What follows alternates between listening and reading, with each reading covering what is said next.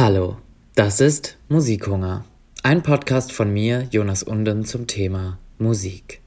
Ich heiße euch ganz herzlich willkommen zur neunten Folge von Musikhunger. In dieser Episode soll es darum gehen, Parallelen zwischen zwei Alben zu ziehen, die so eigentlich erstmal gar nicht in konkreter Verbindung zueinander stehen. Es geht um Underclass Hero von der Punkband Sum 41 und The Best Damn Thing von der Pop-Rock-Sängerin Avril Lavigne. Das wird jetzt kein detailliert analytischer Vergleich, der einer besonderen Struktur oder so folgt. Es ist eher auch eine Art Appreciation beider Platten, ein kleiner nostalgischer Ausflug. Was hat mich dazu gebracht, die beiden Werke überhaupt in Verbindung zu bringen?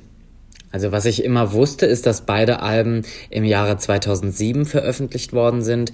Derek Whipley, der Frontmann von Sum 41 und Avril Lavigne waren zu dieser Zeit verheiratet und Derek hat Avrils Album mitproduziert.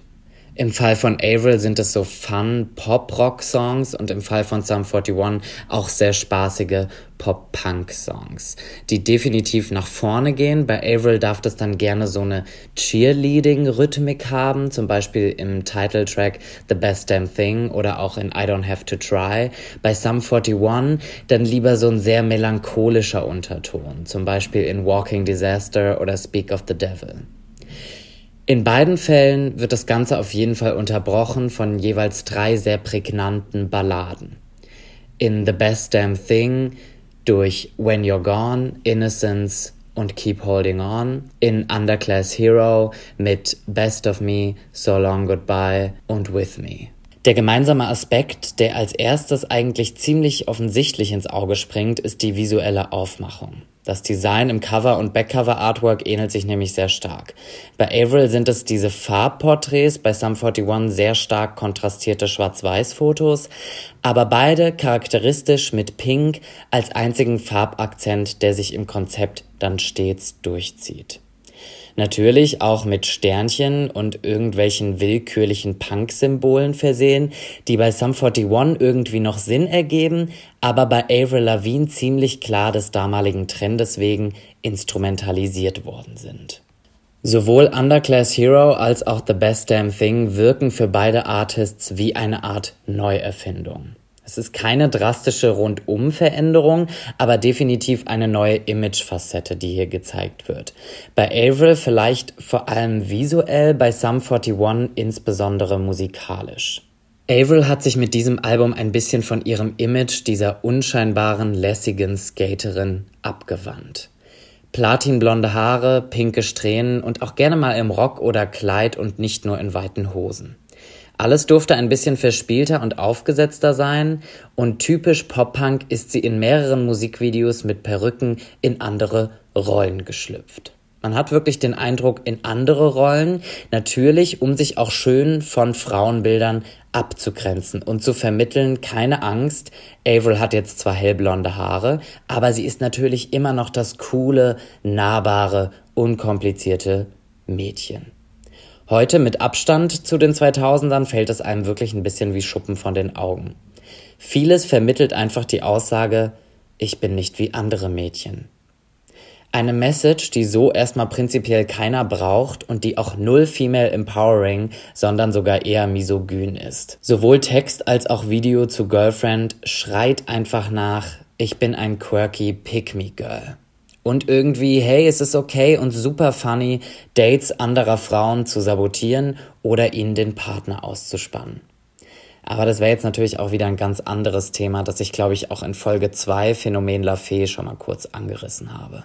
Was bei Avril in Sachen Feminismus schiefgegangen ist und vielleicht erst heute auffällt, hat bei Sum 41 damals schon für Furore gesorgt. Nämlich der Song March of the Dogs. Dieser hat ordentlich politischen Backlash eingeheimst, da er sich im Sinne von gut links ausgerichtetem Punk gegen die damalige George W. Bush-Regierung ausspricht. Es kam so weit, dass sogar jemand aus dem Repräsentantenhaus Whibley mit möglicher Abschiebung gedroht hat. Trotz der Punk-Produktionseinflüsse von Derek klingt das Ganze in Avrils Fall natürlich mehr nach Pop-Solokünstlerin. Schließlich ist Avril Lavigne ursprünglich aus der Idee L.A. Reeds entstanden, eine Anti-Britney auf den Markt zu bringen. genau wie es Pink nach ihrem zweiten Album auch immer nachgesagt wurde. Beide sind erstmal prinzipiell keine Rockkünstlerinnen, die zwangsweise Wert auf eine authentische Band im Hintergrund legen. Sie sind in erster Linie Popsängerinnen und so konnten sie auch diesen immensen kommerziellen Erfolg überhaupt erreichen. Die Hitproduzenten und Songschreiber sind auf The Best Damn Thing definitiv vorhanden. Dr. Luke beispielsweise sorgt hauptsächlich dafür, dass The Best Damn Thing bei allem Punkgelüste seine Pophülle wahrt. Schließlich war Avril Lavigne 2007 eine Künstlerin, von der hohe Chartplatzierungen erwartet wurden. Und diese sind auch eingetreten. Die Leadsingle Girlfriend ist in den US-Singlecharts auf 1 gechartet, in Deutschland auf der 3.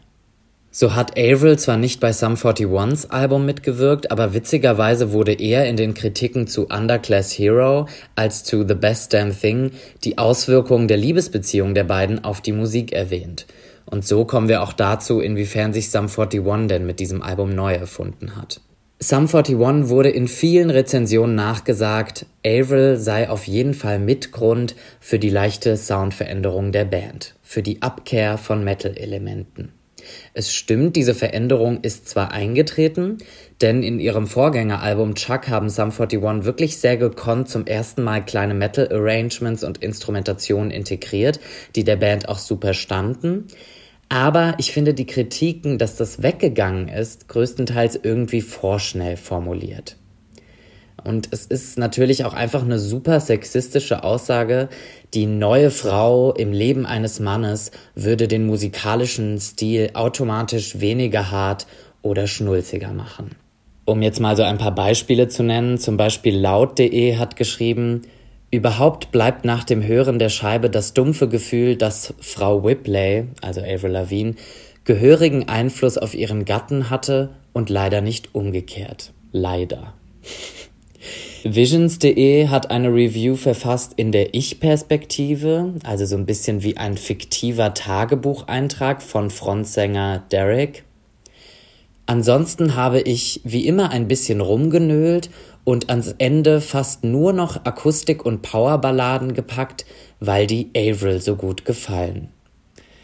Das ist, ich kann irgendwie nicht glauben, dass die solche Reviews geschrieben haben. Ähm, Hinzu kam noch, dass Sum 41 immer vorgeworfen wurde, dass sie Blink 182 oder Green Day abkupfern würden. Das wird Sum 41 auch schon seit ihrem Debüt All Killer No Filler und so ziemlich jeder zweiten Pop-Punk-Band in Reviews nachgesagt. Zum Beispiel hat Visions.de dazu auch geschrieben, vielleicht muss erst Derek Whipleys Ehe scheitern, in Klammern, was man auch Avril Lavigne nicht wünscht, bevor seine Texte die Tiefe von Billy Joe Armstrongs erreichen. Laut.de hat dazu geschrieben, ich weiß, es mag abgetroschen klingen, den Vorwurf immer ein wenig nach Blink 182 zu klingen, gemischt mit hier und da ein wenig Green Day. Ja, tut es auch. Sum 41 machen Pop-Punk im Highschool-Theming. Aber vielleicht war man hier und da auch einfach ein bisschen zu faul beim Review verfassen. Ich finde, keiner macht melodischen Pop-Punk wie Sum 41. Ganz charakteristisch finde ich, dass er immer einen balladesken, also balladenhaften Hauch mit sich trägt, selbst in den Abtempo-Nummern. Und genau diese Essenz findet sich auch in Avril Lavigne's The Best Damn Thing wieder. Ich habe auch jetzt erst in meiner Recherche bemerkt, wie mittelmäßig bis schlecht die Kritiken zu Underclass Hero insgesamt tatsächlich sind. Aber in den meisten Fällen auch nur, weil Musikredakteure Erwartungen an dieses Album stellen, die Sum 41 in erster Linie wahrscheinlich gar nicht erfüllen wollten. Ich habe es immer als sehr gutes Pop-Punk, Fun-Punk Album wahrgenommen, wobei ich auch von eben zu jetzt ein bisschen zurückrudern und dazu sagen muss, Wahrscheinlich konnte ich die Platte bisher nur subjektiv wahrnehmen. Als 13-Jähriger war Underclass Hero mein absolutes Lieblingsalbum. Natürlich erhalten Musikstücke in so einem Lebensalter sehr gefühlsduselige Assoziationen. Also, wer weiß, wenn ich heute das Album zum ersten Mal hören würde, vielleicht würde ich dann auch eher eine mittelmäßige Kritik verfassen. Eine Fun Fact Gemeinsamkeit ist auch noch, dass sowohl Avril Lavigne als auch Sum 41 sich auf ihren Platten von einer nahestehenden Person im Business verabschieden. Avril rechnet ein bisschen wütender in I Can Do Better mit dem Musikmogul L.A. Reid ab, der sie damals zu ihrem Debütalbum Let Go gesigned hat, mit dem sie sich aber mittlerweile heute wieder vertragen und auch zusammengearbeitet hat. Derek nimmt in So Long Goodbye friedvoll und freundschaftlich Abschied von seinem Gitarristen Dave Baksh, der sich zu dieser Zeit lieber einem anderen musikalischen Projekt widmen wollte.